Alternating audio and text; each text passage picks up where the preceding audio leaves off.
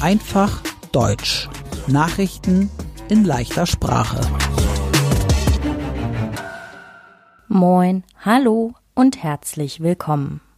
Heute ist Freitag, der 19. Mai 2023. Und das sind die Nachrichten der Woche.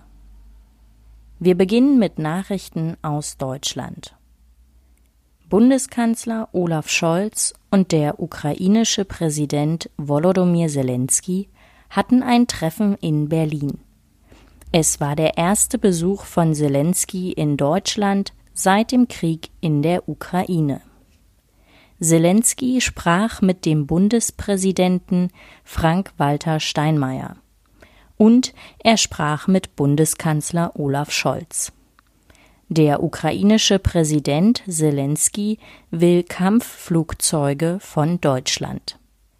Bundeskanzler Olaf Scholz will das erst einmal nicht. In der Stadt Aachen hat Zelensky den Karlspreis bekommen. Den Karlspreis bekommen Menschen, die sich für Europa einsetzen. Die Kinder in Deutschland können immer schlechter lesen. Eine Studie sagt, ein Viertel der Viertklässler kann nicht richtig lesen. Viele Kinder aus bildungsarmen Familien lesen schlecht. In bildungsarmen Familien haben mehrere Familienmitglieder keine gute Bildung. Und jetzt die Nachrichten aus der ganzen Welt. Am Sonntag war die Wahl für den Präsidenten in der Türkei. Recep Tayyip Erdogan ist seit 20 Jahren der Präsident der Türkei. Aber bei der Wahl am Sonntag hat er nicht genug Stimmen bekommen. Erdogan hat 49,5 Prozent der Stimmen bekommen. Ein anderer türkischer Politiker, Kemal Kilicdaroglu, hat 44,9 Prozent der Stimmen bekommen. Erdogan und Kilicdaroglu müssen jetzt in die Stichwahl. Die Stichwahl ist am 28. Mai. Eine Stichwahl gibt es, wenn bei der ersten Wahl keine Person gewinnt.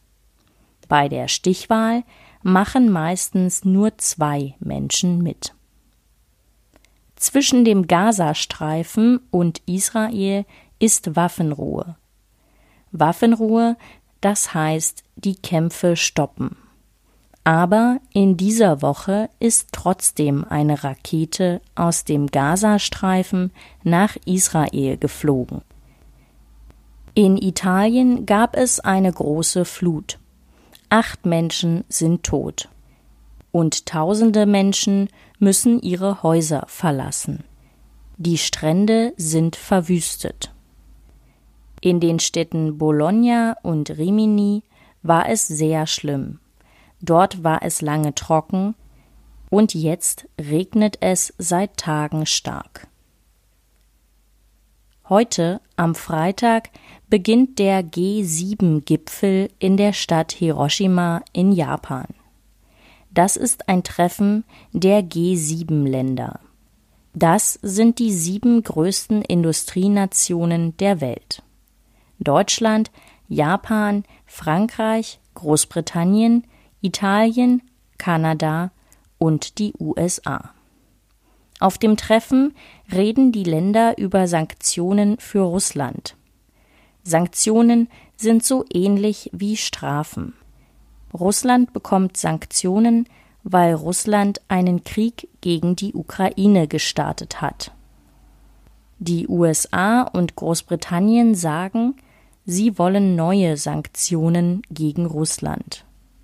Die Medien sagen, der ukrainische Präsident Zelensky kommt auch zu dem G7-Gipfel.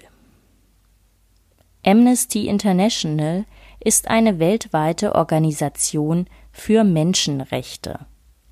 Amnesty International sagt, 2022 gab es die meisten Hinrichtungen seit fünf Jahren. Hinrichtung bedeutet, Menschen werden getötet. Zum Beispiel, wenn sie eine Straftat begangen haben. In Iran gab es 2022 mehr als 500 offizielle Hinrichtungen. Auch in Ägypten, Saudi-Arabien und in den USA gab es mehr Hinrichtungen als vorher. Offiziell gab es im Jahr 2022 auf der ganzen Welt mehr als 800 Hinrichtungen. Am Samstag war der Eurovision Song Contest. Der Eurovision Song Contest ist ein Musikwettbewerb. Viele Länder schicken eine Sängerin, einen Sänger oder eine Band zum Eurovision Song Contest. Die meisten Länder sind in Europa. Schweden hat den Wettbewerb am Samstag gewonnen. Schweden hat zum zweiten Mal mit der Sängerin Loreen gewonnen. Die schwedische Sängerin Loreen gewann 2012 und 2023. Finnland und Israel waren auf den Plätzen 2 und 3. Deutschland hatte den letzten Platz. Für Deutschland sang die Band Lord of the Lost aus Hamburg. Im letzten Jahr gewann die Ukraine den Eurovision Song Contest. Deshalb sollte der Wettbewerb in der Ukraine stattfinden. Aber dort ist Krieg. Deshalb war der Eurovision Song Contest in der englischen Stadt Liverpool. Am Dienstag begannen die internationalen Filmfestspiele in der französischen Stadt Cannes. Das Filmfestival findet zum 76. Mal statt. Es ist eines der wichtigsten Filmfestivals der Welt. Es geht vom 26. bis zum 27. Mai. Und zum Schluss die gute Nachricht der Woche. Die Hamburger fahren immer weniger mit dem Auto. 2022 sind ein Drittel weniger Autos gefahren als im Jahr 2017. Das sagt der Hamburger Senat. Der Hamburger Senat ist die Landesregierung von Hamburg. Mein Name ist Annika Würz. Ich wünsche ein schönes Wochenende.